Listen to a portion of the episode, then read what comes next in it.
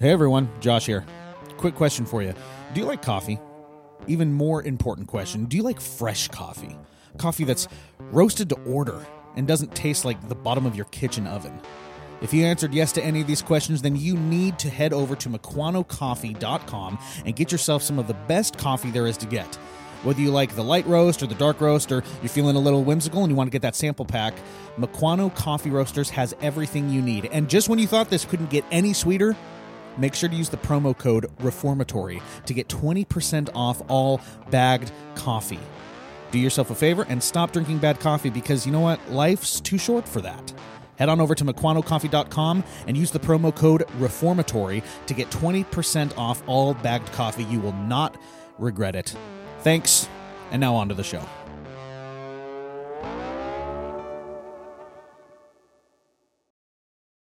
What do you got for me? What's wrong with you people? I got nothing for you. What's wrong?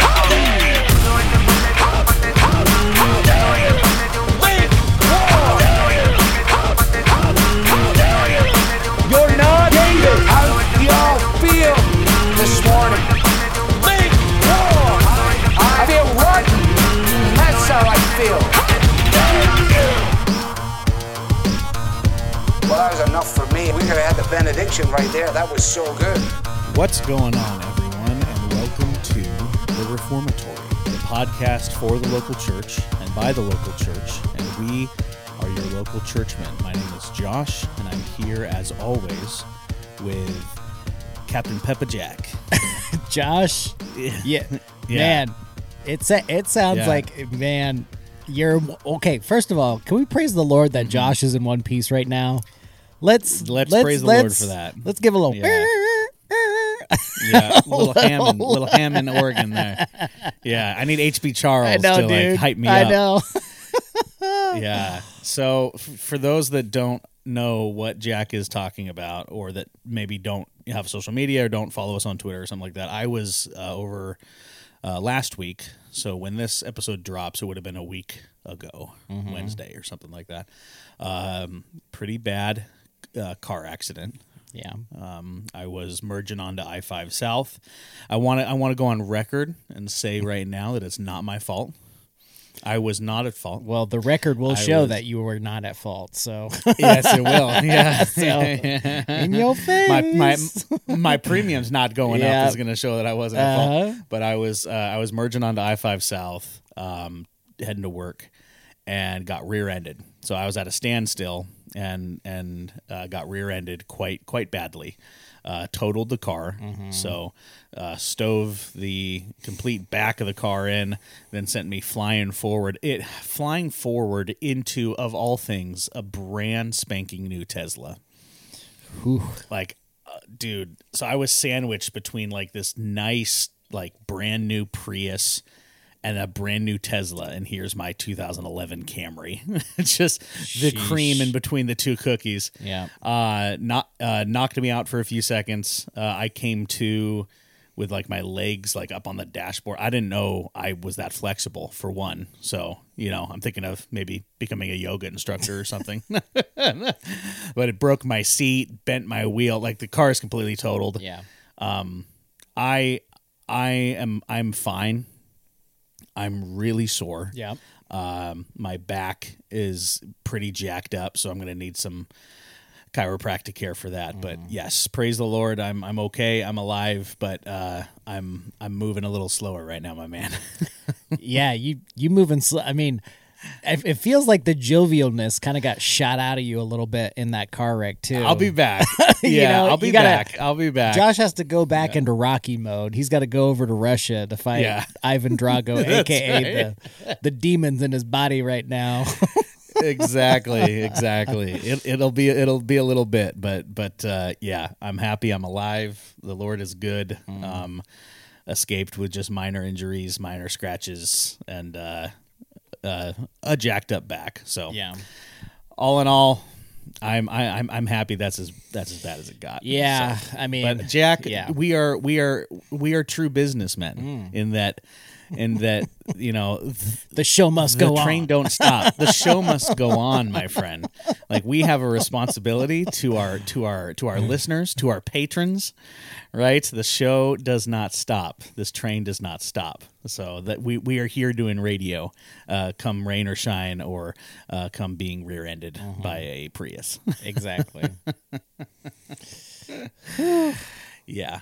But Jack, my friend, before we hop into today's topic, why don't you give us the Reformatory Cigar of the Week? What do you have for us today? Ladies and gentlemen, I'm going to go back to something, since Josh is kind of under the weather, so to say. We need to go back to the tried and true cigars that we love, okay? We need kicking it old school. We need to have that, you know, little comfort cigar, if you will. You know how you got comfort food?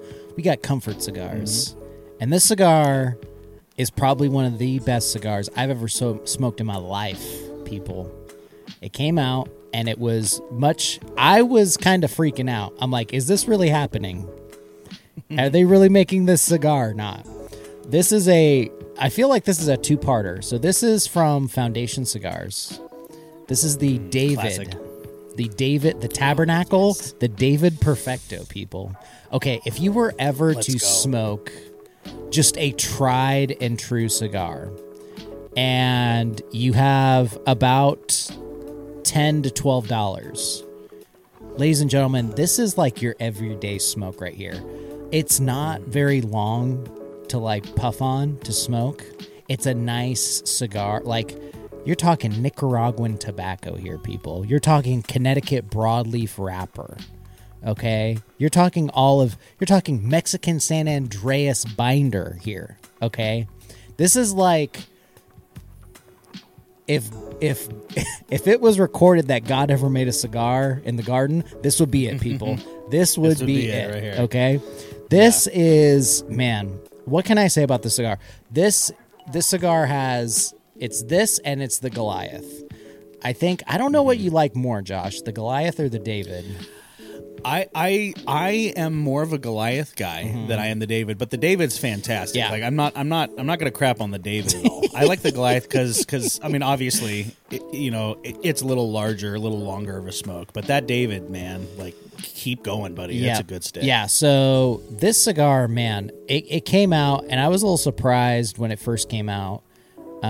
Because I thought it was a joke at first. I can't remember if it came out around Easter or when it came out.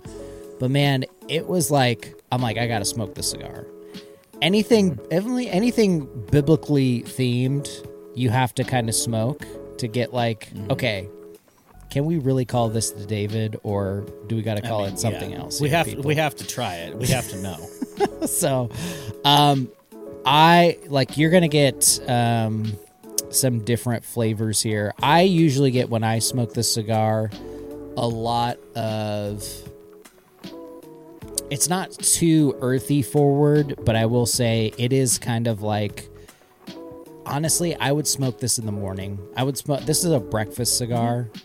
But also it's kind of like an every time of day, but I would say either breakfast or dessert is when I would smoke this. You know, you can save your Toros for lunch or something like that. And so, honestly, it's got that.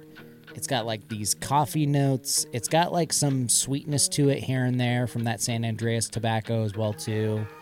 It's got everything. What can I say? This could be, if you like Perfectos, too, if you don't like very longer smokes, like, I feel like this is the cigar for everybody because it doesn't take that long to smoke, and it's so enjoyable, and it's just, like, I don't know. It's, like, a really good...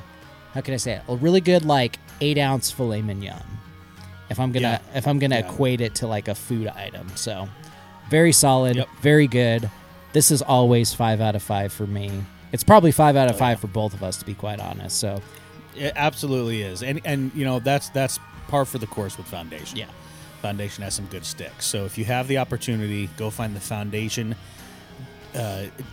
David Perfecto by Foundation, fantastic stick. That is the Reformatory Cigar of the Week. Go and smoke to the glory of God.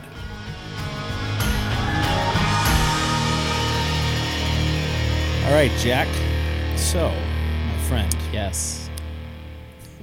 We have trifling going on. Oh my goodness, dude! We got the drama never stops. The drama never stops. So, we are going to dip our toes into a topic that, as of yet, we have not talked about, and for good reason. Yeah. I think Jack and I might have different reasons for not. I'm gonna share mine. So the topic of Christian nationalism right now is a really hot topic for a lot of people, and it's a topic that carries with it a lot of emotion, because of the beliefs that people tie to the topic. Yeah, right? And you have people on both sides of the spectrum, and then people in the middle. Right now, we're not just gonna tackle Christian nationalism as a whole on this topic, because one of my issues with this topic, and again, this falls into one of the reasons why I haven't dived into it in terms of sharing my opinion, is because it seems as if everyone and their brother has a different definition for what Christian nationalism is. Yeah.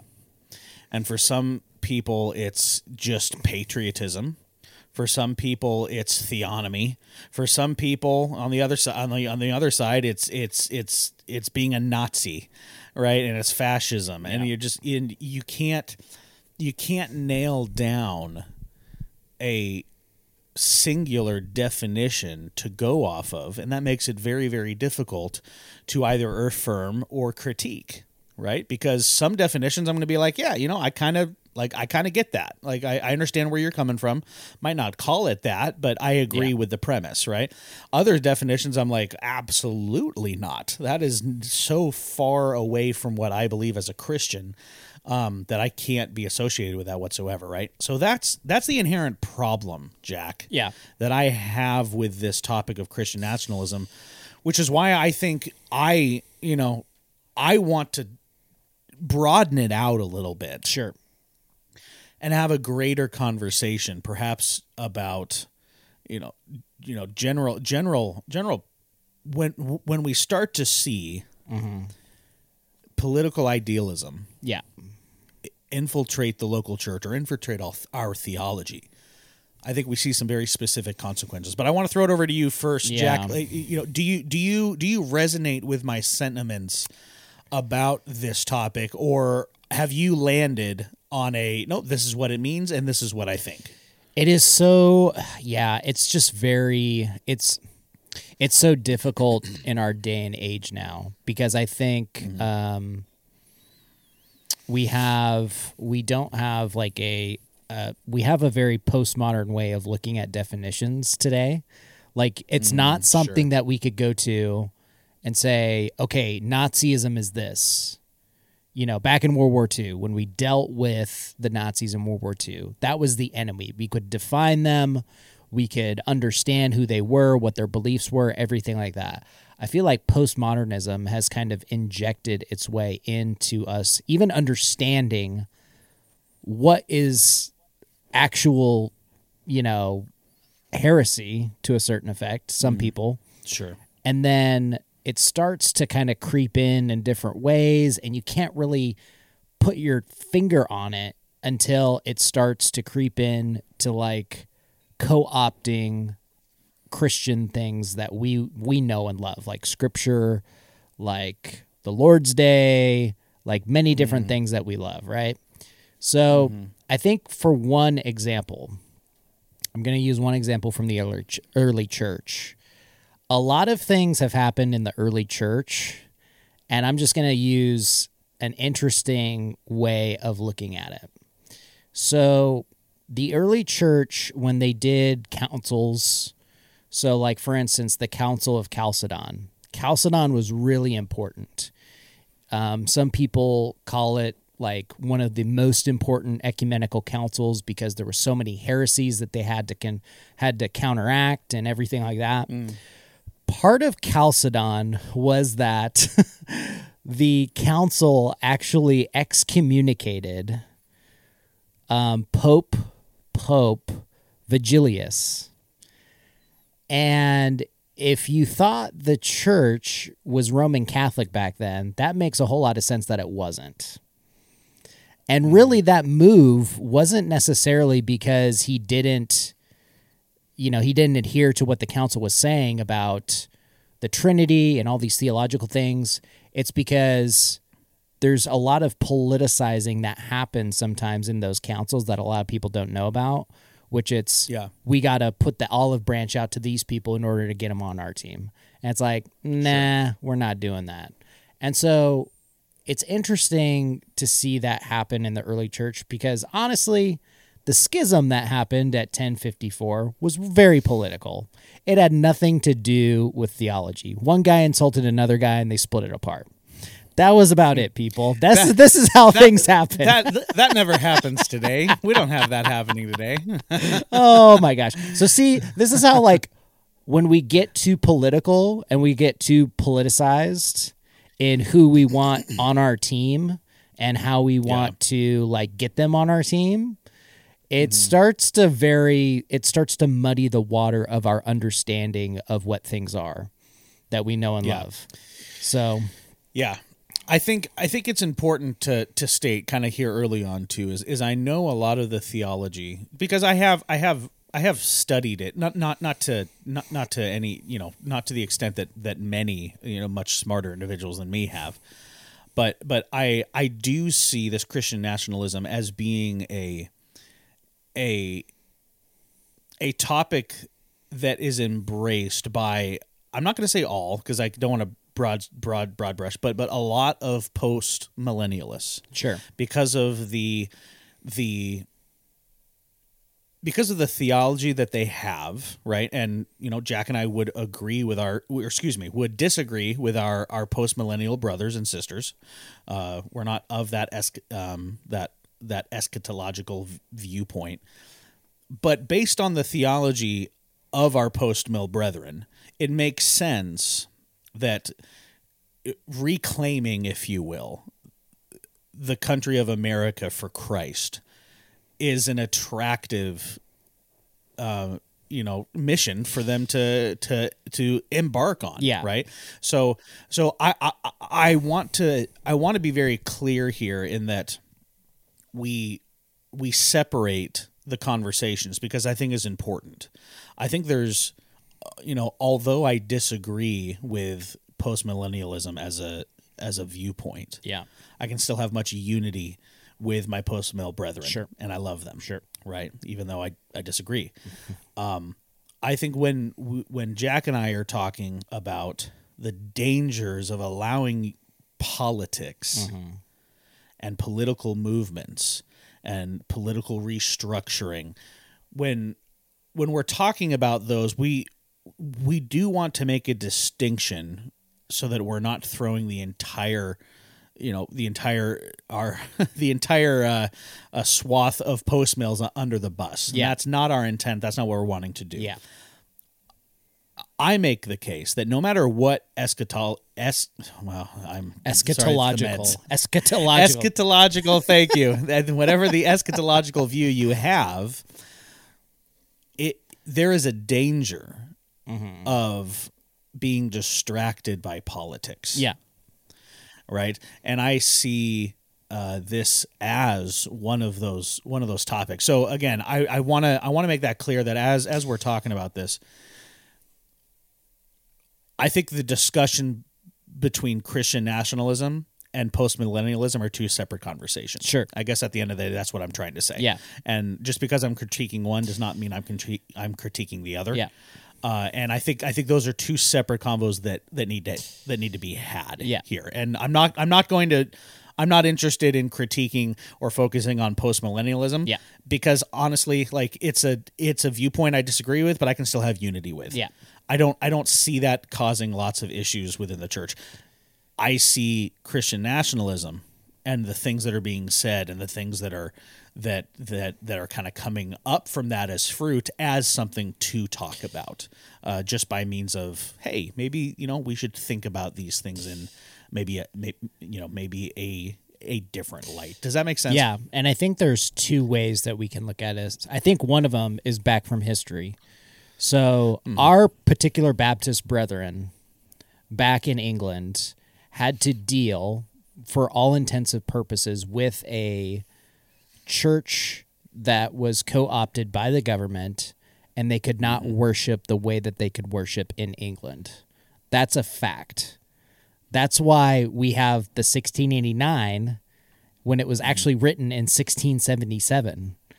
So a lot of people are like, why don't we just change it to the 77? And it's like, well, it kind of has a ring. And 1689 is the 1689. It's all about branding. Is the date in which they passed the Act of Toleration so that particular Baptists could worship openly and freely in England.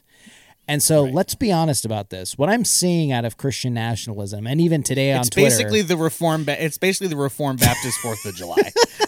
That's basically what it is. 1689 is the 4th. It's the 1776 of Reformed Baptists. To a certain extent. Yeah.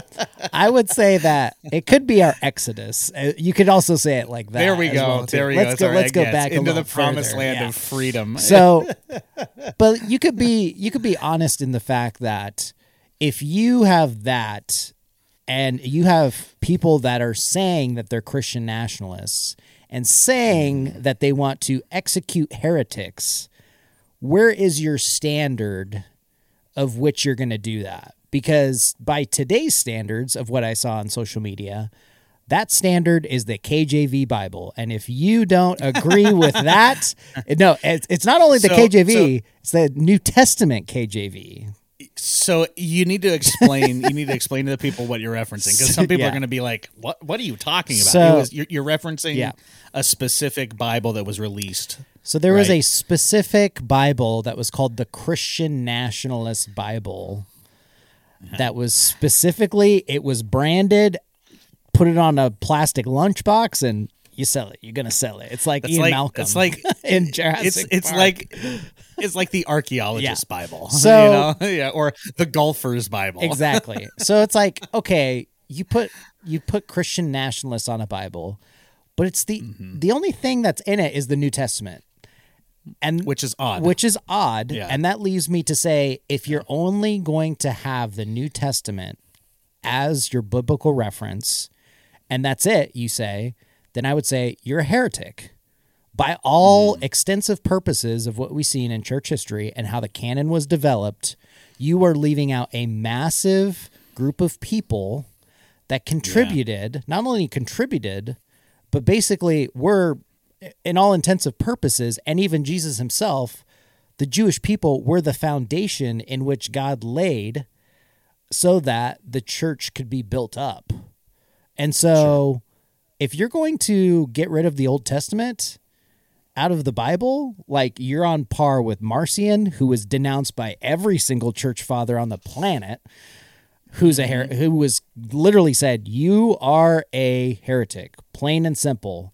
And literally every dude on this planet who's a church father back in the 2nd century was like, wrote a book on this dude. I'm not even lying. Like, he was like the most vilified guy on the planet at the time.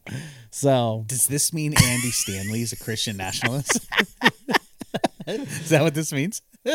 So that's the thing. Does he have the Christian nationalist Bible? But that's the other thing too, is like, this can go both ways here, people. So just like Josh said, you can be a Christian nationalist and get rid of the Old Testament and be a heretic. And you could be a progressive Christian, so to say, and get rid of most, if not all, the Bible, and still be a heretic. Sure. It don't matter. Sure. Like, it goes back to what we... The pendulum swings. Yeah, it goes back to what we said a couple episodes ago. The cross will offend both sides, and it will do it effectively, in which that sacrifice will apply to the certain people that God has chosen to basically come forth and be a part of his family. And if it means kind of sifting out this chaff right now, then so be it, people. Yeah. Well, and you know, I think that's the interesting part of the convo too. And this is where I think this next part of the discussion is where our post-millennial brothers and sisters will disagree with us. And It's because we have different views, right? So trigger warning, if you're post-mill, you're not going to like what's coming up. But we still love you. I think one of... It's not. I don't think it's the great. I'm not going to go all Owen Strand. I never remember how to say his last name. I think it's Strand. We're just going to go with Little O. We're just going to call him Little O. I'm not going to go full Little O and say this is the greatest threat to the gospel today, right? However, I do think one of the main ways that the local church today is losing its focus on why we are here and what we're supposed to be doing is the infatuation that we have with politics. Yeah. We are enamored by the political landscape that we live in today. Yeah. And as much as people are trying to utilize politics in a way that influences the culture, or they view politics as a way that we're going to get this country back on track or get us closer and more in line with Scripture, I believe all it is doing at this point is distracting us from the mission that Christ has given to his people, and that is to go into the world and make disciples.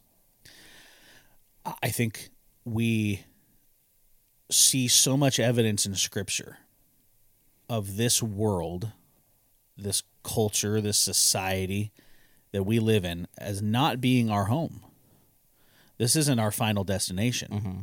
We are simple pilgrims walking through this Vanity Fair. Yeah.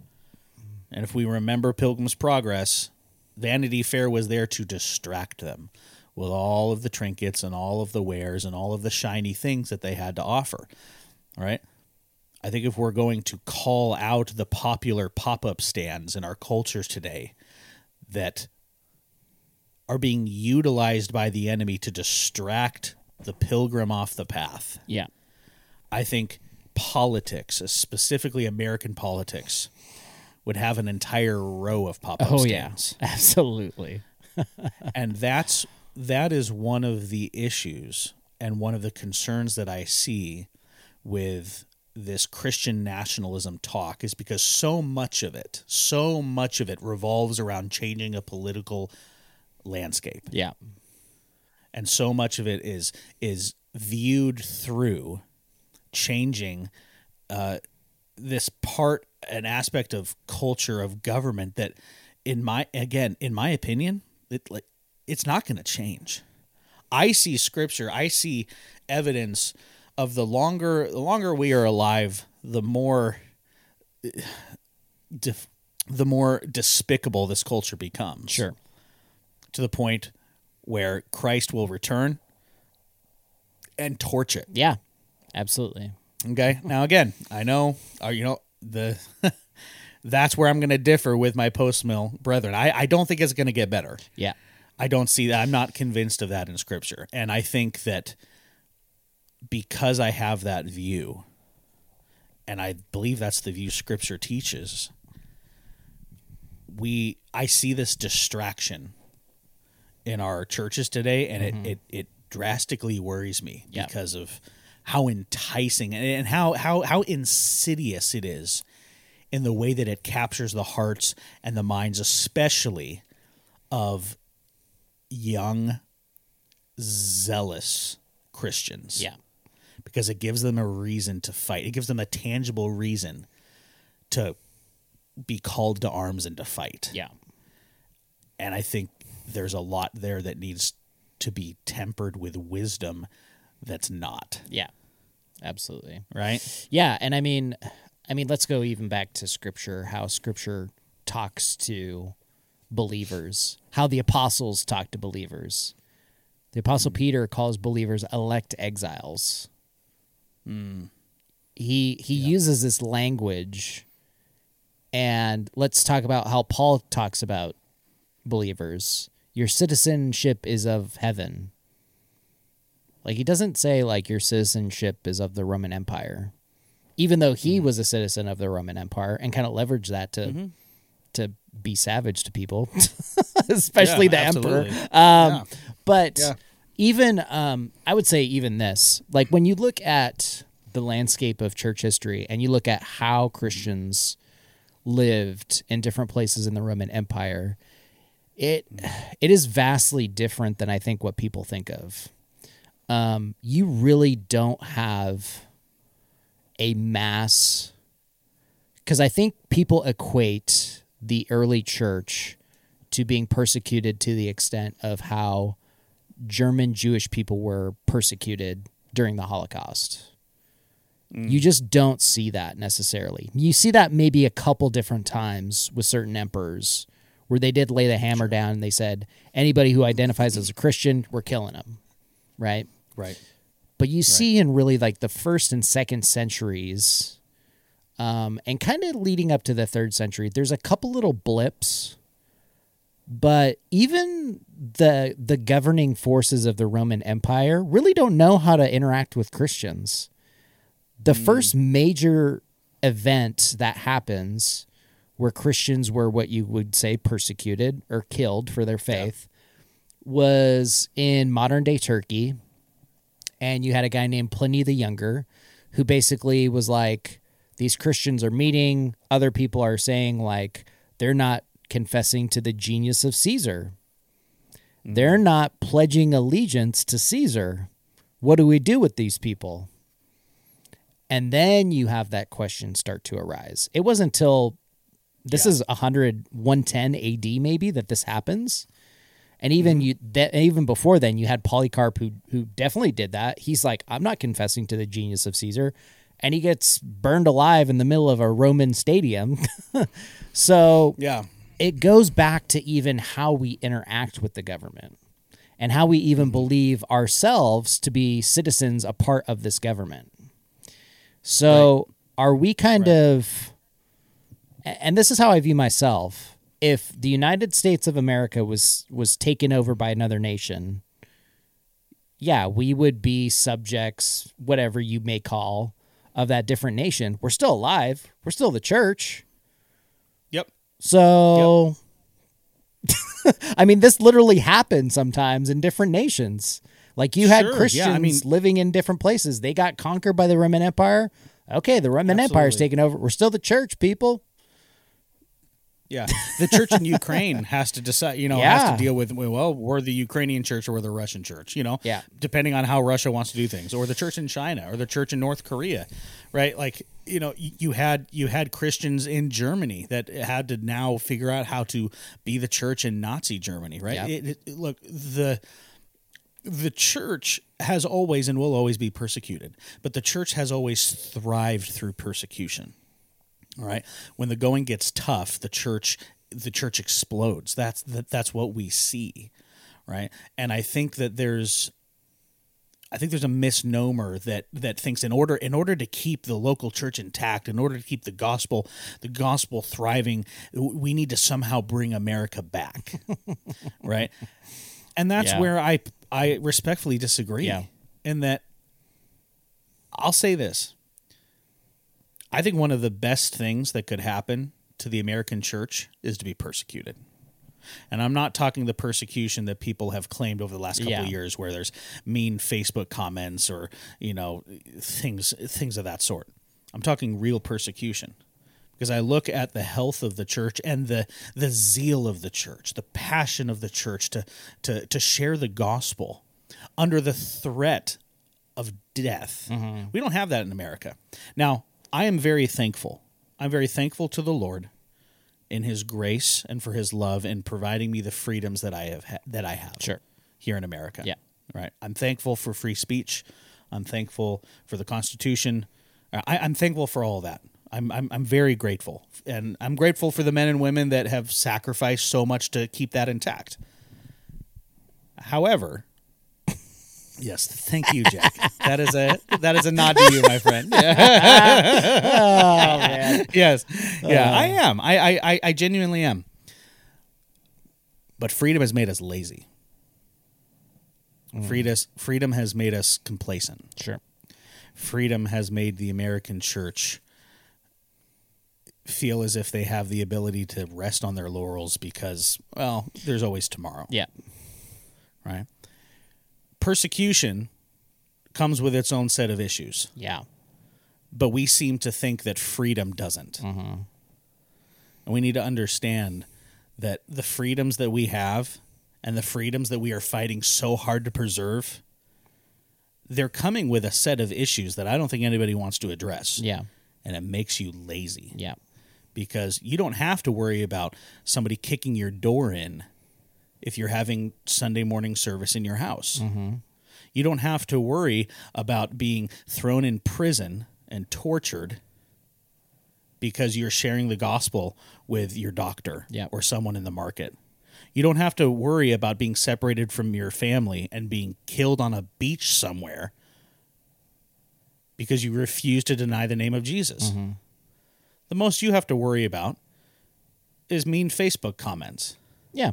Or not even that. Verbal stuff. That's where we're at today. Yeah. Now, could it get worse? Yeah, it could. It could. But if it does, that's going to purify the church. And it's going to show me who's real and who's fake. And it's going to get the posers out. Mm-hmm. And it's going to keep the committed, the elect. And we're going to see, perhaps for the first time in America, who's real and who's fake. Yeah. That's what persecution does. Yeah. Now, do I want persecution? Am I here like, bring on the persecution? No, I'm not. I'm not a sadist. Yeah. Right? I don't want that. But we need to understand that through the fire of persecution comes the purity that the church needs. Yeah. And there's so much effort being put right now, Jack, into bringing America back to being a Christian nation and changing our political climate. And in all honesty, I think that falls under 2 Timothy chapter 2, verse 4. Or let's start in verse 3. Paul says to Timothy, he says, "Share in suffering as a good soldier of Christ Jesus. Mm-hmm. No soldier gets entangled in civilian pursuits, since his aim is to please the one who enlisted him. Mm-hmm. An athlete is not crowned unless he competes according to the rules. It is the hardworking farmer who ought to have the first share of the crops. Think over what I say, for the Lord will give you understanding in everything." I think so much of the American church today is distracted by civilian affairs. Oh, absolutely. And we're putting so much effort and so much time and so much commitment into things that at the end of the day don't matter. Yeah. We've become distracted, and I think that's one of the major issues and concerns I see with this whole Christian nationalism movement. Wherever whatever side you fall on, mm-hmm. I don't think we're doing a good job at identifying the issues that are that's coming with it. I'll give you a good illustration about the civilian affairs thing, which I was talking to somebody mm-hmm. about. If you join the American military, primarily the Army, certain places will have certain missions. And I remember when I joined the military, the Army especially, and I knew I was going to get eventually stationed to Fort Lewis, to JBLM here, just south of Tacoma in Washington State. I knew that there was a particular set mission it had in the past. And I knew that going forward, it was almost like somewhat of a rotating maybe QRF sometimes from different units at JBLM. Okay. And so we would have drills to where it'd be 2 a.m. and you get a phone call and it'd be like, you need to report with all of your gear to this place right now. And they would not tell us sometimes if it was a drill or if it was real world scenario. That, gotta be ready. That type of readiness, that type of, I would say it doesn't matter if you're in a military, if you're a soldier or not.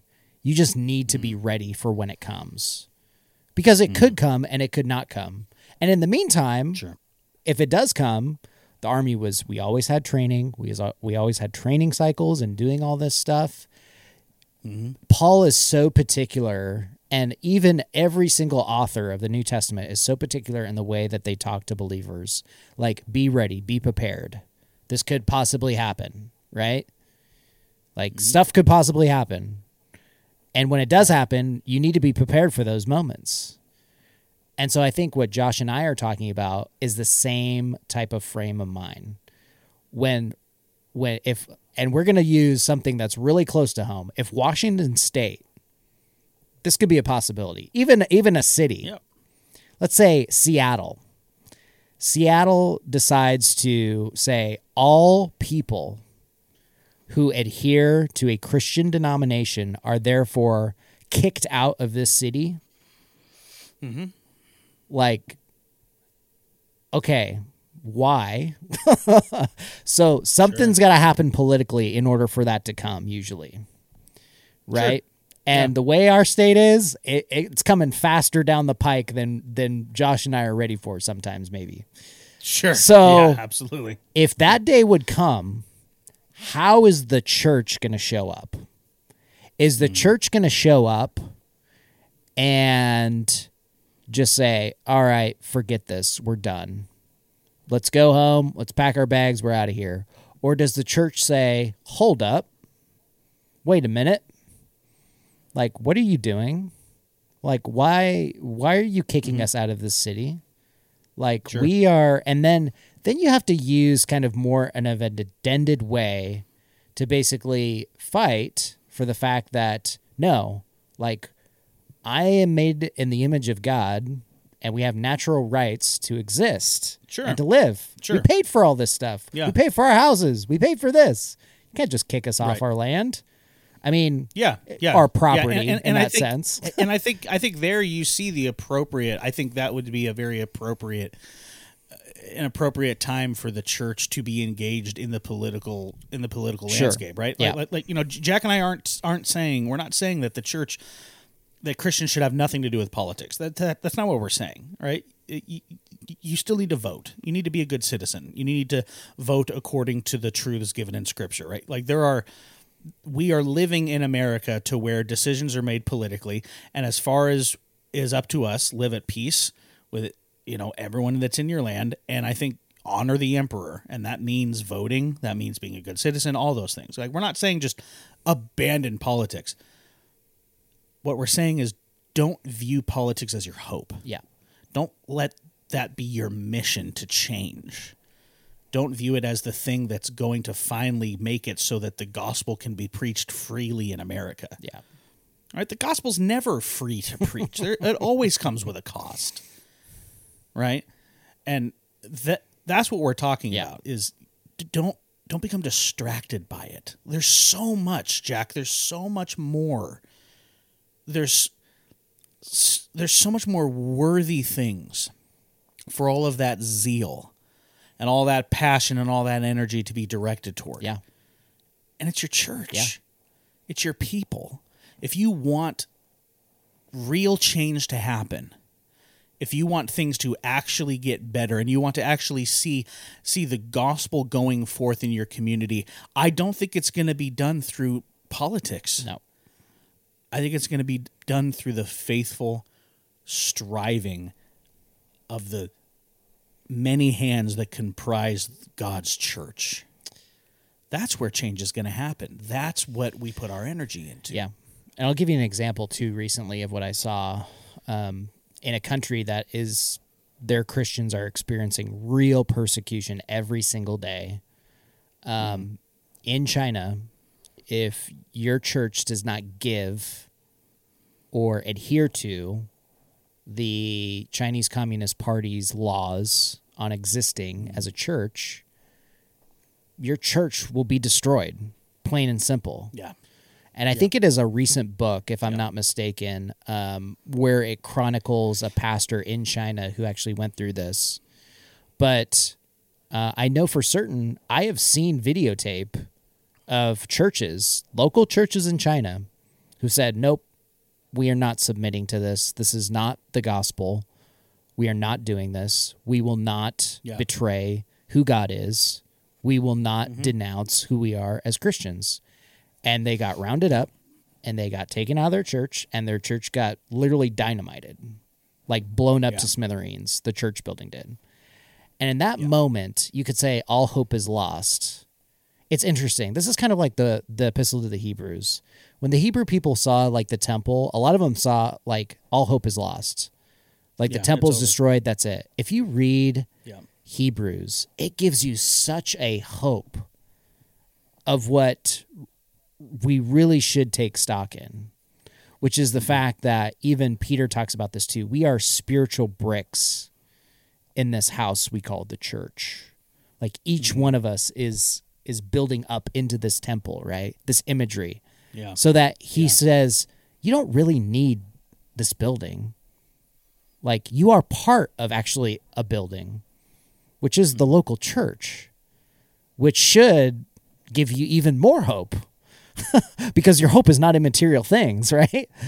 Your hope is in the one who's going to come. The hope is in the one who is not seen yet, but he will come again seen, and he will bring justice like you done never seen before. And so I think that that's what we need to get back to in the United States, to be quite honest. Like, I think there's been issues and stuff like that of we got to go back to meeting in a building and we got to go back to this. It's like, guys, just pivot. If we don't know how to pivot now, if we don't know how to pivot during COVID, we done in trouble. We done in trouble, y'all. Exactly. Well, you got to know how to pivot, and you got to know how not to be distracted. Yeah. You got to know how to decide what's worth putting energy into. And I will say, just a shout out, because I know this brother had, like, once this stuff cracked down, he was one of the most steadfast dudes I saw who was just like, I'm pivoting. So brother Rudy Rubio down in California, that dude had everything thrown at him by the government. And you know what he did? He said, you know what? Pivot, to the point where they were doing Lord's Day services out in the middle of a middle school parking lot, and he was amplifying himself, and the show still went on, people. It's still, the church still marched on, and I don't know if more believers came out of it or what, but man, that dude was every single Lord's Day. I saw that man. He'd get up on that stage. Yeah. There was cars in the parking lot. He would preach the gospel. Communion would be served. Everything. Yeah. That dude was not stopping. Yeah. He pivoted, and you know what? He kept going forward. And if we don't know how to pivot, like when real persecution happens, I don't know if we're going to be ready for that. Yeah. If we can't just pivot during that time. So, no, absolutely. He didn't get distracted. He kept the local church the focus. He's like, I have a job to do, and it's to invest in my local church and to keep this going. That's what I'm putting my focus and my energy into, right? And I think you saw the fruit there, and I think that's the point. I think that's what we need to be doing. All right, if you're a very patriotic individual, awesome. Nothing wrong with that. If you want to be involved in the political landscape, nothing wrong with that. That's fine. Don't be distracted, and don't think that the hope of the church is found in those things. Right? Your involvement with your local church, your commitment to your local church, should pale. It should pale all of those things. Mm-hmm. It needs to be primary, because that's where the true change is going to come, right? So all this Christian nationalism talk, all these things that seem to be popping up that everyone loves arguing about, everyone loves having an opinion about. I think it would behoove us as reformed biblical Christians to take a step back and ask the question, is this actually increasing my desire, my love, my commitment to furthering the mission of the church, investing in my local church, caring for my brothers and sisters, or is this pulling me away from that? Yeah. Is it distracting my heart? Is it distracting my mind? Is it distracting my speech? Is it taking the effort and the energy that I have that could be spent on my brothers and sisters, and it's being placed in something else?